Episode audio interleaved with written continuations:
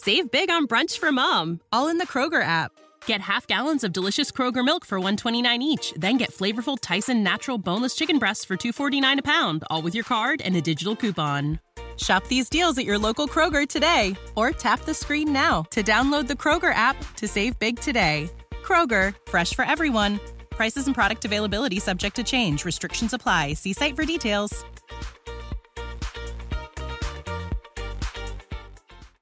Our kids have said to us since we moved to Minnesota, we are far more active than we've ever been anywhere else we've ever lived. Moving to Minnesota opened up a lot of doors for us. Just this overall sense of community, the values that, you know, Minnesotans have. It's a real accepting loving community, especially with two young kids. See what makes Minnesota the star of the North. New residents share why they love calling it home at exploreminnesota.com slash live.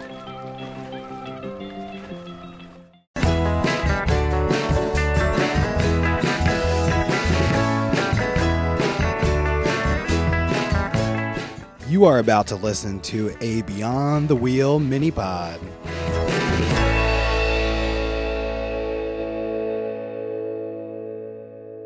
Hey everyone, before we get this episode started, we wanted to let you know that Sean and I have been asked to attend FMCA's 106th International Convention and RV Expo March 15th through the 18th in Perry, Georgia. We will be putting on a live daily show every morning for the full event. So if you're going to be at the show, be sure to stop by our booth and say hi. We want to thank Echo One Adventures for sponsoring our trip to the FMCA convention. Echo One Adventures is a company that does electrical installs in all types of RVs and rents travel trailers fully outfitted for off grid living. To learn more about them, go to echo1adventures.com. Thanks again to Echo One Adventures for their support. Hey everyone, and welcome back to another mini pod. I don't know about you, but besides the business of RVing, I am always curious about the history of it as well. As I start to dive into it, I thought it would be fun to share it with you. It all started way back in the 1860s, well before autos were even invented. But there were some items of significance that helped William Murray become the father of camping. The young nation of the United States was not quite a hundred years old in the 1860s. The decade was a tough year for the nation. The Civil War was fought from 1861 until 1865. During that time, many men and boys were away from their homes, fighting to keep the nation together. These wars involved getting close to nature and sleeping under the stars, or in tents for many of the men involved in the Civil War battles. After the war, the 13th Amendment was ratified and slavery was abolished, at least on paper. In 1863, President Lincoln issued the Emancipation Proclamation, declaring that all slaves held in the states opposing the Union to be free. In addition, the Civil Rights Act of 1866 also codified the rights of African Americans as citizens of America. Needless to say, this was a turbulent decade for the U.S. Also, the nation was growing with the addition of the land of the future state of Alaska and statehood for some states out west. Additionally, during this period, industrialization fueled the economic growth across much of America's northern states, creating urbanization and the growth of cities, particularly in the northeastern part of the country. The 1860s was an era that transformed America forever while setting it on a path towards future progress and prosperity. One industry stood as a major piece of the economic growth. The growth of the railroad industry in the 1860s was a major factor in America's development. The first railroad began operating in 1830, and from then on, the number of miles of track and locomotives rapidly increased. By 1853, there were 30,000 miles of track and more than 2,500 locomotives throughout the country. With the completion of the Transcontinental Railroad in 1869, America was connected from coast to coast and opened up to exploration and settlement. Trains were not just a means of moving goods, it was also a faster way to travel for people. The expansions allowed access to rural areas. This was important in the timing of the arrival of William Murray becoming the father of camping. People now had the ability to take a train from an urban area for a fast journey into the country. This allowed people to travel and take vacations to areas they would not otherwise have had the opportunity. Remember, There were not any automobiles commercially available for the masses until the 1890s, so the railroad was the only form of transportation available to travel to a wider area in a fast amount of time. The end of the war also brought an economic boom to America, which meant its citizens had more money to spend on leisure activities. The timing of all this coincided with William H. H. Murray becoming an adult, and he had certain talents that would encourage people to get back to nature and start the movement of recreational camping in the United States. William Henry Harrison Murray can be called the father of recreational camping in America.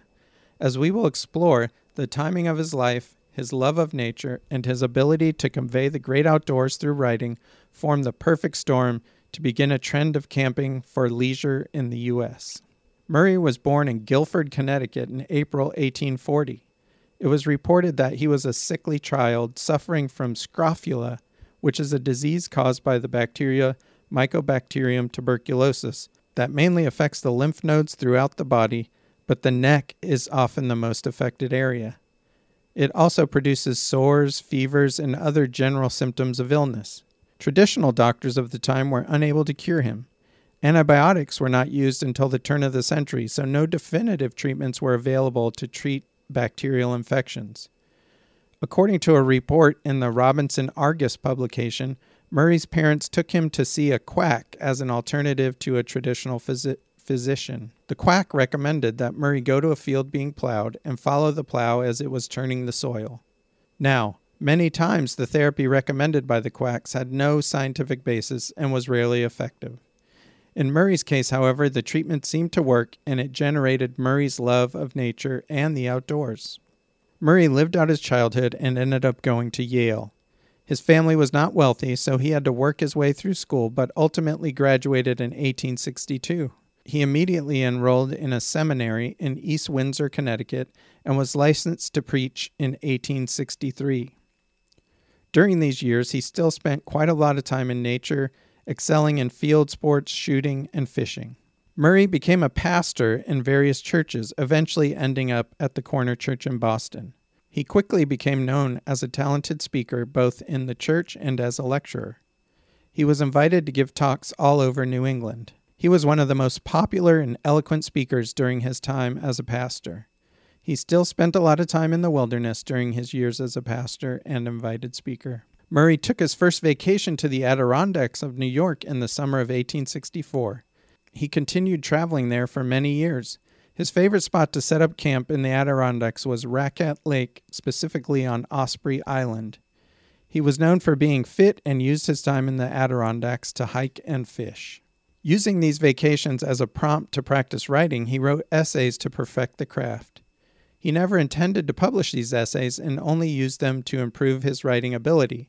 However, a friend of Murray's encouraged him to publish a book with the well-known Boston publishing company Osgood Fields and Co.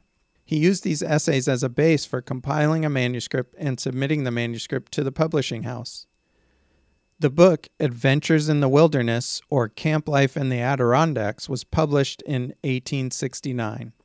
There had been other guidebooks published in the past, but none that combined travel instructions, a how to guide, and the stories as Murray had written in this book. In April of 1869, the Litchfield Inquirer wrote of the book Its chief merit indeed lies in its genuineness. In fact, it comes right from the heart of an enthusiast in field sports, a crack shot, and a champion trout fisherman.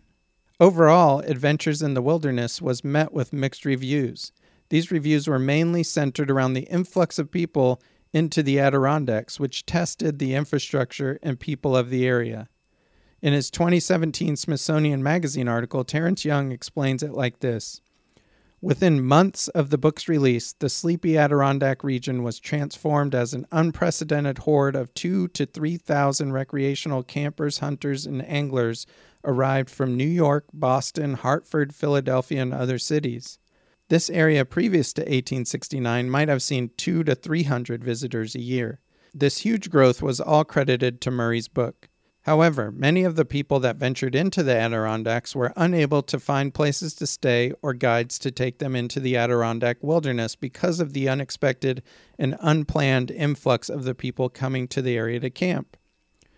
Saranac Lake was the jumping off point for many traveling to the area, and it was woefully unprepared for this large group of visitors. The unpreparedness of the Adirondack communities led many to be discouraged and speak poorly of Murray's book.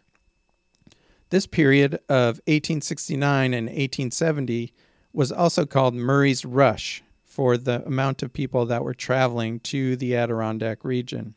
The rush of visitors to the area was not as bad after 1870 because the communities were able to expand and the towns were able to build an infrastructure to support this new activity known as camping. The activity thankfully did not lose popularity, however. Camping became one of the most popular leisure activities going forward, and the Adirondacks remained a popular des- destination.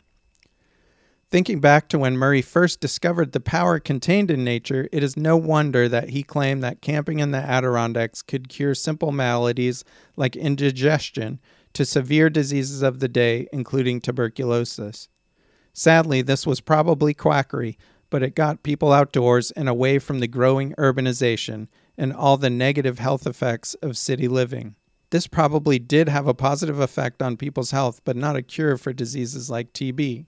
Murray eventually went on to other projects, but none were quite as successful as him becoming the father of camping and the publication of the book Adventures in the Wilderness. Presidents and other elites in society, like the Vanderbilts, also visited the Adirondacks. This was probably due to the popularity of camping started by William Murray I hope you enjoyed this quick mini pod about the father of camping and about his life and how he encouraged people to get outside. I hope to continue doing mini pods like this on a periodic basis as I continue my research into the history. The next major area of historical significance for RVing, I think, was Henry Ford and his friends Thomas Edison and Harvey Firestone as they started car camping in the early 1900s. So stay tuned, and I hope to have that episode out real soon. Take care, everyone, and safe travels. Save big on brunch for mom, all in the Kroger app. Get half gallons of delicious Kroger milk for 129 each, then get flavorful Tyson natural boneless chicken breasts for 249 a pound, all with your card and a digital coupon. Shop these deals at your local Kroger today or tap the screen now to download the Kroger app to save big today. Kroger, fresh for everyone. Prices and product availability subject to change. Restrictions apply. See site for details.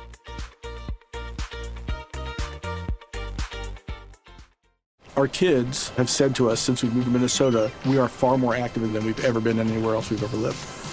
Moving to Minnesota opened up a lot of doors for us. Just this overall sense of community, of values that, you know, Minnesotans have. It's a real accepting, loving community, especially with two young kids See what makes Minnesota the star of the North. New residents share why they love calling it home at exploreminnesota.com/live.